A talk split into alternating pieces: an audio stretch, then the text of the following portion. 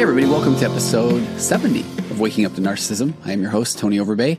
I'm a licensed marriage and family therapist, host of the Virtual Couch podcast, Murder on the Couch podcast, and I am grateful to be here. So, just the quickest amount of business that I could possibly do, go to the show notes, and there is a Linktree link that has a place to sign up for everything newsletter, Waking Up to Narcissism question and answer podcast and if you want to take my marriage workshop, sign up for the newsletter and you'll find out more about the marriage course when it's coming out and a couple of other courses as well. So one of my daughters has been putting out a lot of content on TikTok and now she started to put that out on YouTube shorts as well. My content, the therapy, therapy content and some of the things that get the most attention are narcissist jokes, which I think we all need a little bit of humor. We need some levity. So I think I've told a joke or two on here, but if I take you on my train of thought, I don't know why, but I felt like there, there has to be some good narcissist knock knock jokes. And maybe this is the, the dad humor in me, but I couldn't find any. And so I woke up today and I don't know why, but I thought uh, I would write a joke, something that I have not done in the past and then this is not exactly where I thought the narcissist knock knock joke would go, but I am a horrible actor. But if I now had the waking up to narcissism players, then they would enact this narcissism knock knock joke. Here we go. So this is the this is the narcissist doing the knock knock, and then the who's there will be being played by myself. And action. Knock knock. Uh, who's there? You know. Uh, you know who no, like you know, you, you seriously, like I can't even believe that you don't know who is there. As a matter of fact, you're actually the one who initially told me who was there, but okay. Um, it sounds like apparently if you don't even know who is there, then I feel like I'm kind of going crazy and I'm just going to assume that you are also probably going to tell me that you're not the one who told me who was there, which is funny because I was actually at my doctor's office earlier and my doctor was saying, Hey, you seem a little bit stressed. And so then I told my doctor that uh, I just have this weird feeling that Tony is going to insist on me asking him a knock knock joke. And then here's the deal. He's the one who told me uh, who was there, like, you know, and knock knock, who's there. And then my doctor said, okay, tell me more about this because I'm hearing more and more of these kind of stories of, of these people that are just all of a sudden, they'll tell you who's there. And then they say, tell me a knock knock joke. It's kind of crazy. And so then my doctor, uh, well, first of all, I said, thank you. I feel so validated. So I shared a little bit more. And then here's the, here's the funny thing. My doctor was like, is Tony, is he on any kind of anti-anxiety or antidepressant medications? Because I think he should really be taking one. As a matter of fact, probably about 10 milligrams of Prozac sounds like that would do the trick. Because I just, I really feel like he's not addressing the issues that probably led him to tell you who was there and then to insist on you asking a knock knock joke. Like, I'm even sorry you have to go through that. So, so honestly, right now, can you, Tony, just give me a minute? Cause I'm kind of feeling a little triggered by this entire exchange. To, at that point, the kind person, played by me in this scenario, would most likely say, I, okay, I'm, I'm sorry. I seriously, I, I swear you're the one who said knock knock. Like I thought it was just a knock knock joke, but I don't know. Maybe I'm kind of making that up.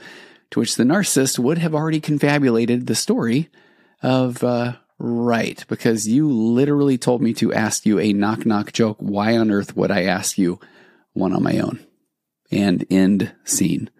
So even a knock knock joke in the world of narcissism or emotional maturity could cause you to probably lose your own mind. And that's maybe why I couldn't find legitimate, real knock knock jokes about narcissism on the internet. So if you have one, if you find one, please, please submit them. I have a tremendous amount now of poetry from the Women's Narcissistic Facebook group. And I had a guy, I see you, guy, submit a poem that I will share on an upcoming episode. So I would love more of those.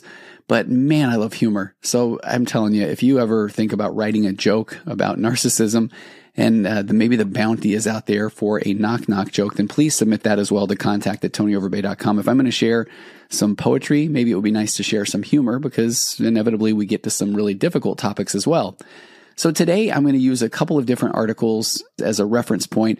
I want to talk about the different types of narcissism. And one of the, if I go back in the, the time machine on the virtual couch, and I think I've talked about this in a little bit of the origin story of the Waking Up to Narcissism podcast, if I would put out on my virtual couch mental health podcast uh, an episode that had anything to do with narcissism or gaslighting, then those, those episodes would just really surpass or eclipse the number of downloads and, and they would be shared more than any other episodes that I would do. And then that led to just more and more of those episodes, which eventually led to me working with a large uh, percentage or, or large part of that population of people that were waking up to their own narcissistic traits and tendencies or the narcissistic traits and tendencies in their relationships. And so now here we are, 70 episodes later in a, in a very large uh, private women's Facebook group. And I should say this right now. I met with my uh, wonderful assistant, Naomi, last week or early this week. And she is now reaching out to the men who are saying, Hey, maybe I'm more emotionally immature. I'm starting to wake up to that and we're getting that group ready. And then we're also getting ready to go with the group of, of men who are in relationships with emotionally immature, maybe narcissistic women.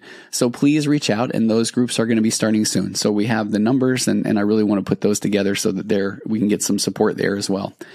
But I also get a lot of questions around the types of narcissism, the subtypes of narcissism. And going back to this story I was talking about more of the origin story was there was one where it just talked about the subtypes of narcissism that I referred to often back in the day in the in the virtual couch days. And I realized I've never really done anything like that here on the Waking Up to Narcissism podcast. So I'm pulling from an article on psychcentral.com. This is medically reviewed by Jeffrey Ditzell, who's a, a doctor, a medical doctor and it was written by um, a person named Courtney Telloian. So I'm just going to refer to uh, the author as Courtney because it seems like I, I just feel so bad messing up someone's last name. But we're going to talk about the five types of narcissism, how to spot each type. And I'm also going to be referring to an article that I refer to so often that is called The Truth About Narcissistic Personality Disorder. And this is from Eleanor Greenberg, who's a PhD. Um, and this is off of Psychology Today. And there's so much good in that article. And I'll link to both of these articles in the show notes. And I think that you can never really have too much information when we're talking about breaking down the different types, subtypes of narcissism.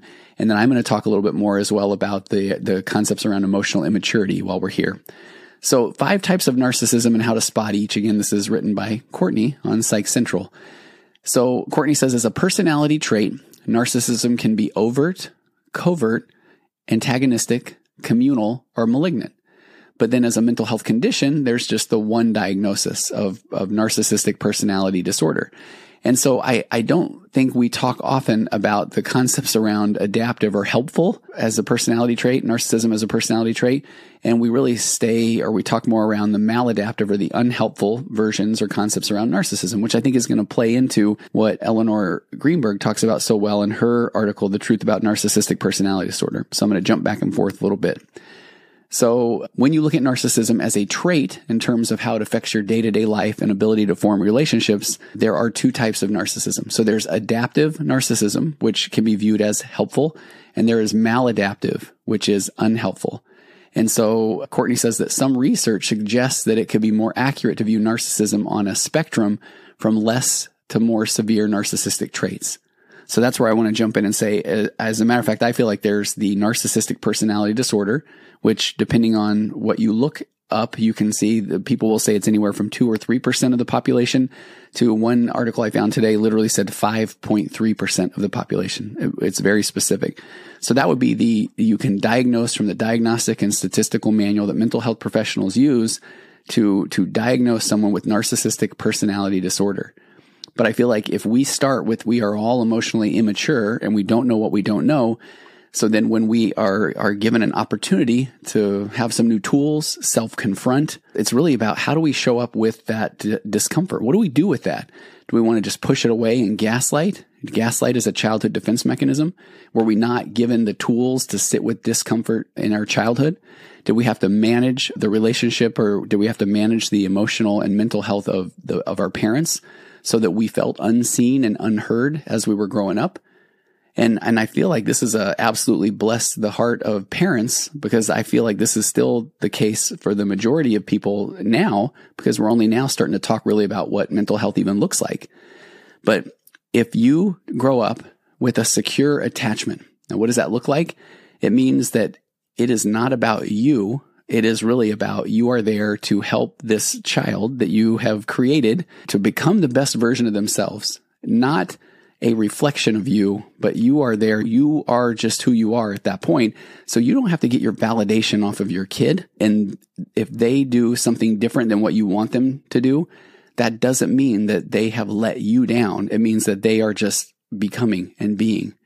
So what a secure attachment would look like is if your kid is out exploring the world and starting to understand what they like and what they don't like, because all of that is based on so many different things. It's based on their nature, their nurture, their birth order, their abandonment, their rejection. It's based off of where you live. It's based off of their friend group. It's based off of the things that you get excited about as a parent that you're not even aware that they're paying attention to, or the things that you push away, the things that are pushed upon them the things that they are told don't ever do because then that little reactionary brain says, then I want to do more of it. So they are having their own experience. There are so many things going on in the human brain at any given moment, especially when you're a kid that you're trying to find that sense of self. So a kid gets their sense of self from external validation. So if the parent is creating the secure attachment with their kid, then their kid really believes that things are more about them not in a narcissistic way, but in a healthy ego way. So instead of them continually having to figure out how to manage the emotions of a parent, or I better not get my parent mad because if my parent gets mad, they're going to take it out on me. And then as a little kid, that would be terrifying to have this giant human being that I care about that is now telling me I'm a horrible person. Or do you know how that makes mom or dad feel? And, and when a kid is trying to express themselves and share their emotions, if the parent is not in the mood for it, if it's not a good time right now, then the kid is learning a few different things at that point. They ultimately want to survive, so they don't want to get someone mad at them. And they worry now that is now a good time to bring something up or not. So they're trying to already feel, they, they already are suppressing their emotions because they're told a lot of times it's not that big of a deal or don't worry about it or get over it. Or how do you think that makes mom or dad feel? And so then as well as then uh, they don't want to get anybody mad. They don't want to say the wrong thing. So the kid there, what it feels like to be them is somebody who is, is continually trying to figure out a way to get people to like them and to, to make sure people don't get angry at them. What a secure attachment looks like is the kid is going and doing, coming back to home base of, of their parents and their parents saying, tell me about it. What was that like? Help me understand. What can I do to support? Not, I can't believe you did that. I think you should do this. Here's what you don't even understand. Or here's, oh, I know exactly what you're going through. Here's what I did when I was younger. Let me tell you stories because inevitably those stories are going to be, and I was really amazing. I was really good. Don't you, don't you want to tell me how great I am now? So the parent is getting that validation. They're looking to their kid to, to validate them. But we don't even realize as a parent what we're doing in that moment that now that kid feels like, okay, I guess I'm not as good or I'm not enough. So if a kid has a secure attachment, now when they move on into adolescence and adulthood, and I gave this example a couple of weeks ago and it could have been this podcast. I think I did on the virtual couch as well. But having a client that was a computer programmer and she was in the dating world. And in that moment, then she is talking about, Hey, I'm a computer programmer and being on a date with a guy who says, Oh, wow, that's, uh, it's kind of weird. Isn't that more of a male dominated uh, industry, like that's, I, I would worry that the people are going to not take you seriously or they're going to uh, make advances on you or, or whatever the guy was saying. And I love the fact that this woman, I think, had a pretty healthy attachment, secure attachment from childhood. So she said, I don't, I don't really understand why we're having this conversation. I'm telling you this is what I do. I feel like the next logical question would be, Oh, tell me more about that. What do you like about being a computer programmer? What are you working on? So going into uh, adulthood with a secure attachment from childhood, then you're not even going to put up with someone that is trying to tell you how to feel or what to think or what to do because your experience growing up was that, that's not even a part of, I don't even understand because I'm who I am. And so I want to know more about you. But when you start trying to tell me how I'm supposed to feel or think, I, this, you know, check please, that moment. So without that secure attachment and, that part of that secure attachment then would create this, in essence, this adaptive or helpful version of a narcissistic trait. Because now let me jump over to Eleanor Greenberg's article where she's talking about, she says, every once in a while, a new diagnostic label emerges into mass consciousness and people start to use it and misuse it as a synonym for bad behavior. She said this year's label seems to be narcissist. So she said, I thought it might be useful to clarify what mental health professionals mean when they talk about narcissism. So she said narcissistic personality disorder is the name for a series of coping strategies that began as an adaptation to a childhood family situation that left the person with unstable self-esteem, the inability to regulate their self-esteem without external validation, and lower empathy. And so then she goes on to talk about this concept of whole object relations and object constancy. And I think those things are so fascinating. I know I've talked about those on other episodes. But here's where I want to get to. She talks about normal versus pathological narcissism. And here's where I'm taking liberty with what Eleanor has defined. And I'm taking some of that and confabulating my own narrative. But she says that unfortunately, in the English language, the word narcissism has come to mean two entirely different things depending on whether it's being used formally as a diagnosis, as in narcissistic personality disorder, or informally as a synonym for positive self regard. Now, how often are we looking at the term narcissism as positive self regard? I don't know if that is ever being used. She said, I'm often asked, isn't a little bit of narcissism healthy and normal? And she said, I would like to clarify that distinction before I go on.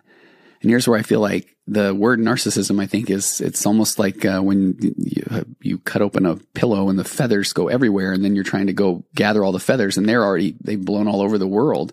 So that the word narcissism is out there. It's out in the conscious, the zeitgeist, and it carries with it a lot of feelings and a lot of emotion and uh, a lot of meaning.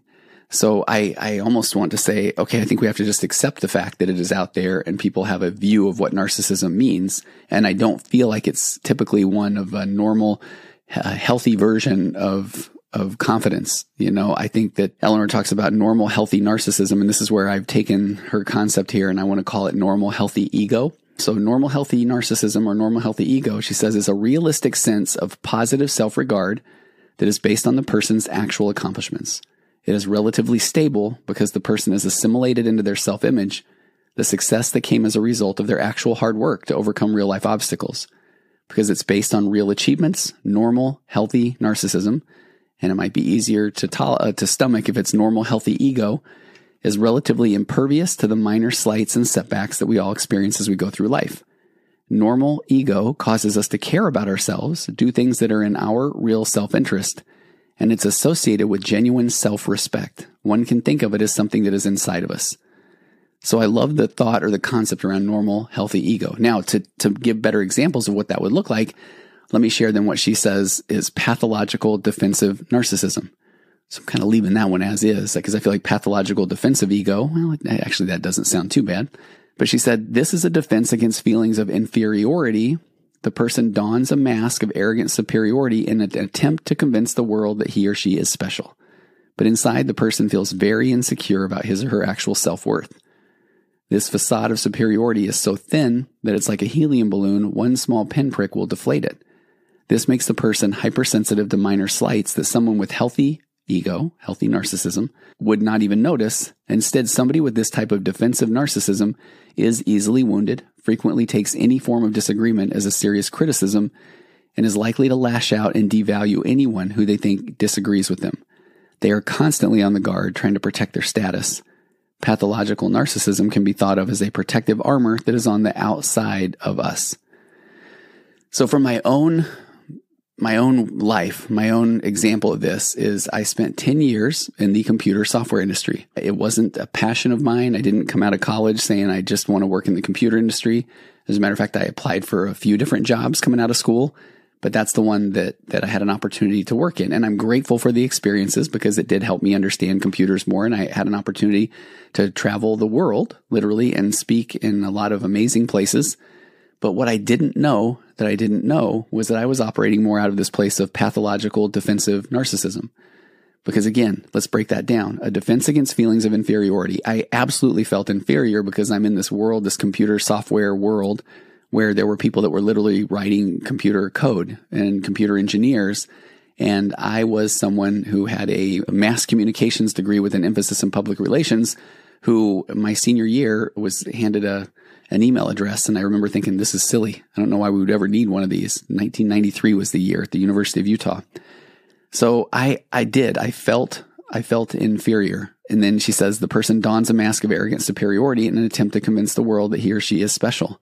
So when I would travel and I would go to these different trade shows and people would ask me questions, and again, coming from a place of I didn't even know what I didn't know, that I would take some of the information from our computer programmers or some of the things that we had written, a press release, a marketing material, and I would then parrot those words.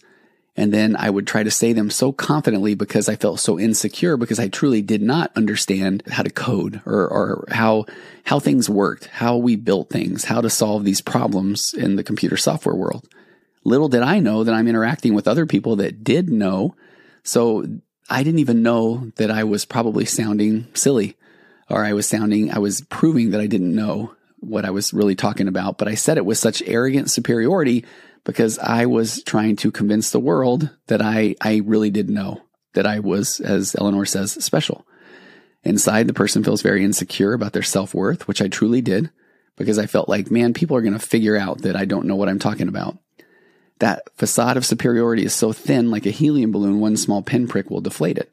So this makes the person hypersensitive to minor slights that somebody with healthy narcissism or healthy ego wouldn't even notice. Instead, someone with this type of defensive narcissism is easily wounded, frequently takes any form of disagreement as a serious criticism, and is likely to lash out and devalue anybody who they think is disagreeing with them. So they're constantly on guard trying to protect their status. It's thought of as a protective armor. So when I would have conversations, even with friends, and I would say, Oh, yeah, I work in the computer software industry. And if they would start talking about, Well, what do you do? I would say that we made these uh, device drivers. And then when I would try to explain, if I ended up talking to somebody that actually understood and they started asking questions, then man, this facade of superiority was so thin that truly a pinprick would def- deflate it. And at some point, then I would just want to change the subject, which is kind of a form of gaslighting. It's a childhood defense mechanism that if this person finds out who I really am, that then they're, they're going to get mad at me or they're going to leave. They're not, no longer going to want to be my friend. Meanwhile, I start learning about the mental health space. I felt this almost calling to go into therapy. And I loved knowing how people worked and how they ticked and how they operated.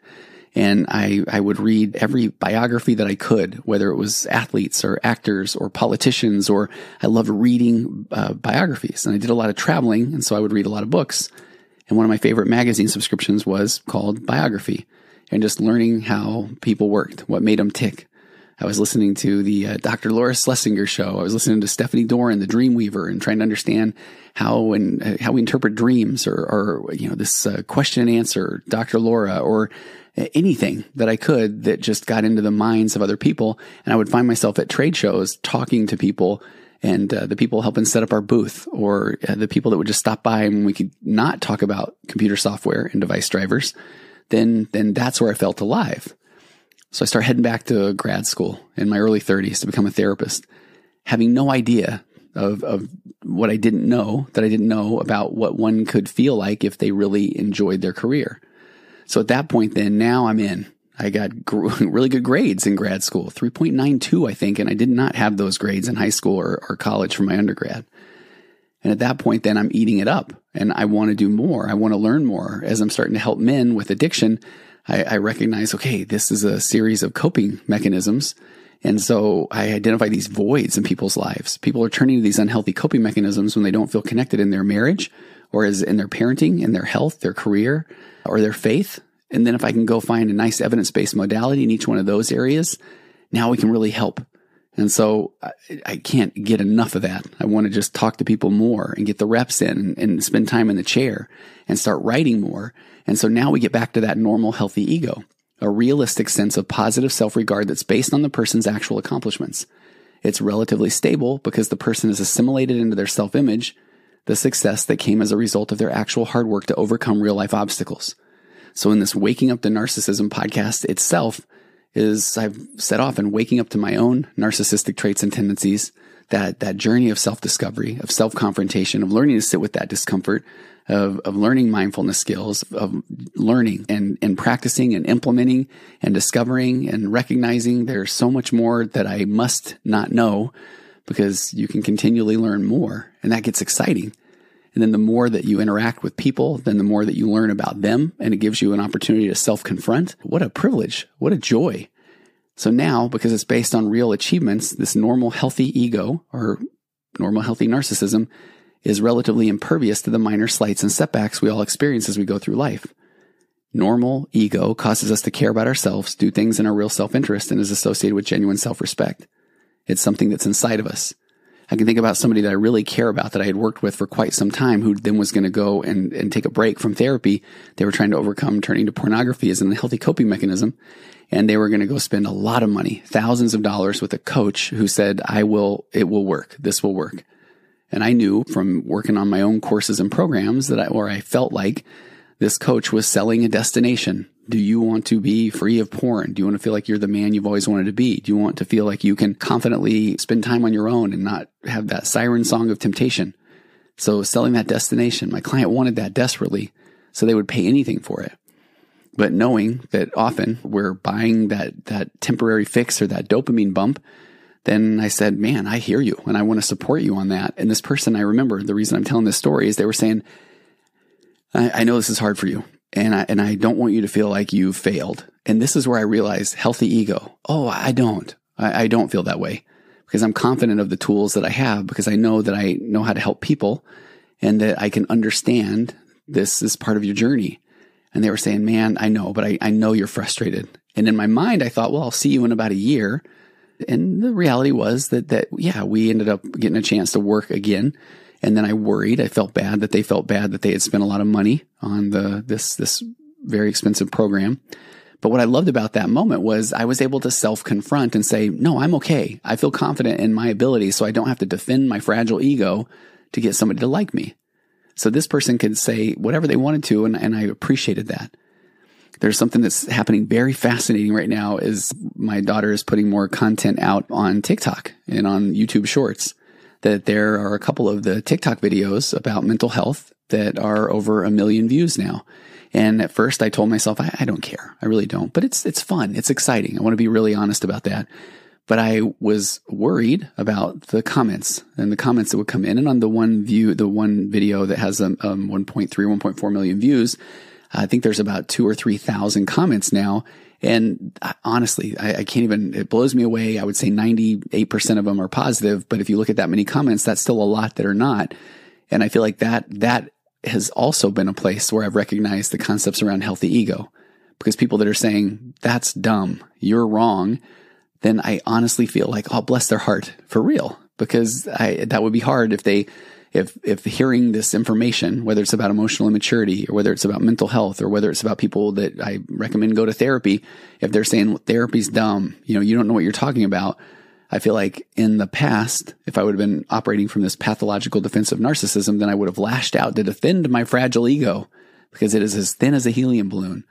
But because this is the work that I love and that I'm passionate about, and I'm willing to self confront and I'm willing to admit that there are things that I don't know that I know then what comes along with that is that I feel confident in the things that I do know. So now, like Eleanor Greenberg saying, then healthy ego, relatively impervious to the minor slights and setbacks we all experience as we go through life. And those slights and setbacks are often done in the way of, I think you're wrong. That is dumb.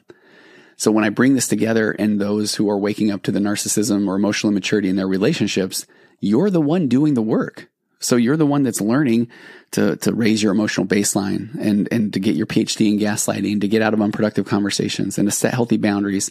And there's nothing you will do to cause them, that other person, to have the aha moment or the epiphany. You're the one that is now learning to sit in that healthy ego or sit with that discomfort and do a little self confrontation. Okay, what can I learn from here? But then as the person across from you sits in their emotional immaturity or narcissism, that they will push more buttons, bigger buttons. You're a horrible fill in the blank. You're going to ruin this. You will get, you will lose everything. Those buttons are meant to get you back into enmeshment, back into alignment, back under this person's control. So that's why I think it's so important to understand what healthy ego is. Healthy narcissism, but we'll call it healthy ego because you are doing the work. You are understanding what your experience is and it is a real life experience. And we want these accomplishments that you are having, these aha moments you are having for yourself to become assimilated into your self image because these successes come as a result of your hard work to overcome real life obstacles. You are waking up to the narcissism in your own relationships, maybe some of the emotional maturity in your own life. And that is powerful. And that is what is starting to help you develop a healthy ego. I'll take a breath because the con the content today was going to be more about these types of narcissism. So let me get back to that. We just identified there's adaptive, which would be helpful, which is the healthy ego, but maladaptive. So some research suggested it would be more accurate to view narcissism on a spectrum. So we've covered that, that emotional immaturity. And then she said you might imagine that the different types of narcissism fit somewhere along that spectrum. So in general, narcissism is closely tied to extreme self focus, an inflated sense of self, and a strong desire for recognition and praise. So Courtney says learning about these and other narcissistic traits and narcissistic types may also help you understand more about the thought processes, the emotions, the behavioral patterns that tend to show up with narcissism. There's a little side note here that says narcissism is a personality trait versus a personality disorder. When people talk about narcissism, they might be referring to it as either part of someone's personality or as narcissistic personality disorder or NPD. Narcissistic personality disorder is a formal mental health diagnosis and there's only one type. This condition is usually diagnosed when narcissism extends beyond a personality trait or symptom and persistently affects many areas of one's life. And there are nine symptoms of narcissistic personality disorder. But researchers and other experts on narcissism have found multiple ways narcissism can then show up as part of someone's personality on this spectrum, which then I will refer to as emotional immaturity, including those with the formal diagnosis. So, how many types of narcissism are there? Courtney says that they've identified. We go back to there's the two types of narcissism, adaptive and maladaptive. Those are almost the overarching uh, archetypes. So these show the difference between productive and unproductive aspects. Adaptive narcissism refers to aspects of narcissism that can actually be helpful. And I'm going to say back to the healthy ego, like high self-confidence, self-reliance, and the uh, ability to celebrate yourself based off of real life accomplishments and experience. Maladaptive is connected to traits that don't serve you and negatively impact how you relate to yourself and others. So maladaptive narcissism is about entitlement, aggression, the tendency to take advantage of others, emotional immaturity. Those would be associated with the symptoms. A lot of those are associated with symptoms of the narcissistic personality disorder. So she said, when most people talk about narcissism, they usually refer to these types of narcissism under the maladaptive umbrella. Researchers and experts typically work around five types of narcissism. So there's overt, covert, antagonistic, communal, and malignant. So overt narcissism. That's one that we hear about. I feel like we hear about overt and covert more often than any other subtype. Overt narcissism is also known as several by several other names, including grandiose narcissism. This type of narcissism is what most people associate with with a narcissistic personality or narcissistic personality disorder. Somebody with overt narcissism might come across then as outgoing, but arrogant, entitled, overbearing, having an, an exaggerated self image, needing constantly to be praised and admired, exploitive, continually competitive, whether it's with kids or old people, you name it, their spouse, and then lacking empathy. So some research connects overt narcissism with the, what they call the big five personality traits of extroversion and openness. It also suggests that people with overt narcissism are likely to feel good about themselves and less likely to experience uncomfortable emotions like sadness and worry and loneliness. And this is where I feel like we start to identify the differences between the just absolute narcissistic personality disorder versus the traits and tendencies, because a true narcissist doesn't feel those uncomfortable emotions like sadness, worry, or loneliness because those have been shut off since childhood because they can't sit with that discomfort that they are sad or that they worry that they did something wrong or that they, they are alone because that might lead to abandonment and death. So people with overt narcissism tend to overestimate their own abilities, their own intelligence. One study published in 2018 also suggested overt narcissism might cause somebody to overestimate their own emotional intelligence. This is what starts to why I go so big on the healthy ego versus pathological defensive narcissism. You know, there's this concept called the, the Dunning-Kruger effect. And I should do a, I should do an episode on that because the Dunning-Kruger effect is, if I go back to the, what I just read, when we're talking about somebody will overestimate their own emotional intelligence, where they will feel like, oh no, I'm very intelligent. I really do understand things better than most. The reason I bring up Dunning-Kruger effect is it's a cognitive bias where people with a low, with low ability or, or low expertise or experience regarding a certain task or an area of knowledge tend to overestimate their ability or knowledge. So this is one of those things where the more that you start to learn, you start to learn and understand the less you know. As paradoxical as that sounds, the Dunning-Kruger effect is, is where the more that I know based off of healthy ego, then absolutely the more I recognize there's so much I don't know emotional immaturity or pathological defensive narcissism, that person tends to have an opinion about everything. And in the women's Facebook group or people that come into my office, I mean, I have heard so many times of how much more that the narcissistic spouse knows than the therapist or than the doctor or than the attorney. So they are so special that they, they know more. They don't even have to understand the area of uh, the medicine or the law or mental health They just know. They know better. What does that person know? What does the therapist know? He just wants money after all. Or what's the attorney? What, what do they even know? What, what's the doctor know? He's just, he's outdated. And, and so that is that emotional maturity that they know so much more that they are so confident that they know more than even the professionals. So that's part of that overestimating their emotional intelligence. Covert narcissism, also known as vulnerable narcissism, closet narcissism. Covert narcissism is the contrast to overt. So while many people think of narcissism as loud and overbearing, people with covert don't fit the pattern. Instead, some of the common traits of somebody with covert narcissism will include expressions of low self-esteem. But I love the concept of expressions of low self-esteem because this is where someone will play often the victim in order to get the person to engage, to get them into that enmeshment so then they can take control. A higher likelihood of experiencing anxiety, depression, and shame, introversion, insecurity, and low confidence, defensiveness, avoidance, and a tendency to feel or play the victim. So while somebody with the covert narcissism will still be very self-focused, it's likely to conflict with a deep fear or sense of not being enough.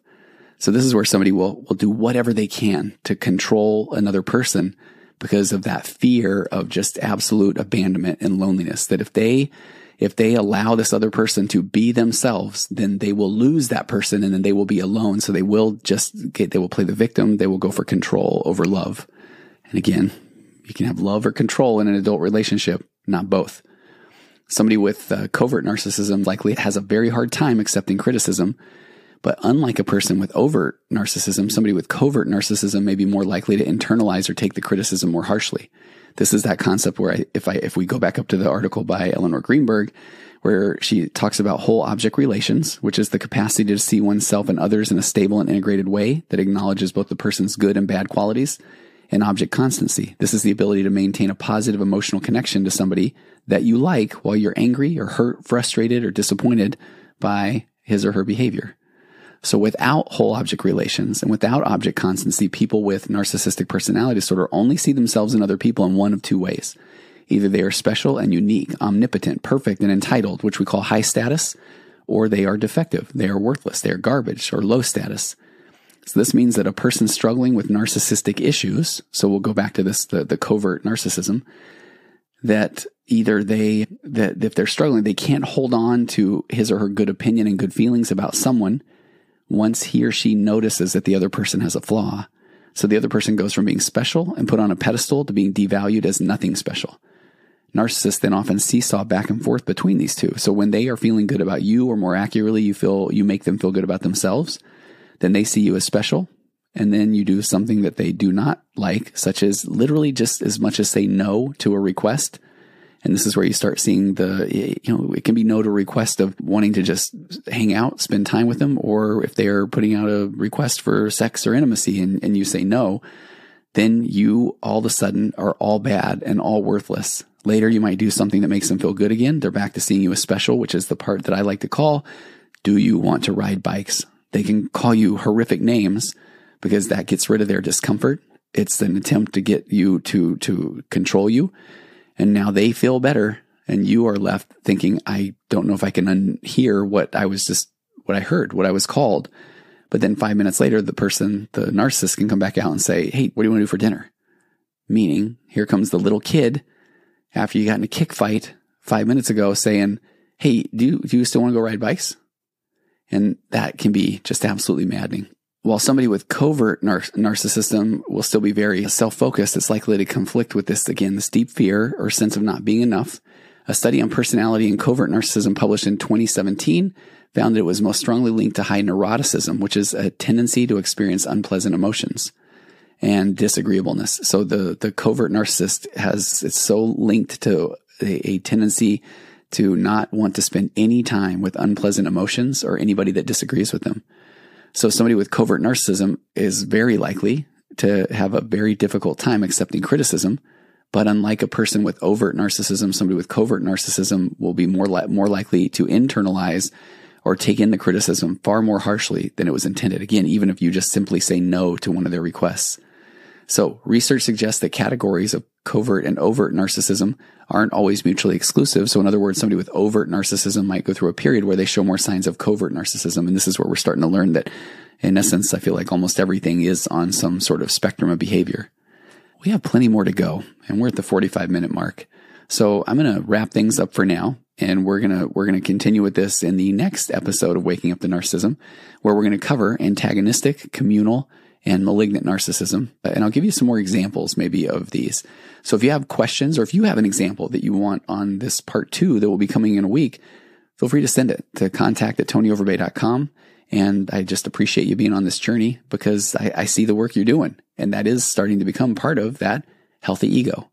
And your implicit memory, or what it feels like to be you, which is based on the slow residue of lived experience, is you're putting in the work. And that is starting to change. And unfortunately, you're going to see the person that if you are in a relationship with an emotionally immature person and they are not doing the work as you start to step out of your role as caregiver, fixer, supply, then you're going to see more buttons pushed. And, and I am so sorry for what you have to go through, but you are on the path of enlightenment. You are on the path of self discovery and you are getting to that place where you are going to be able to find this true sense of purpose and lift those, lift yourself so that you can also lift those around you, even your kids who right now it may feel like I, I don't know if I'm doing the right thing, but they are getting their sense of self off of external validation. And if you are in an unhealthy relationship, then it's likely that they are also starting to feel the pain of trying to manage their emotions or read the room or manage the emotions of their parents. So Thanks again. Send those questions. I'll see you next time on Waking Up the Narcissism.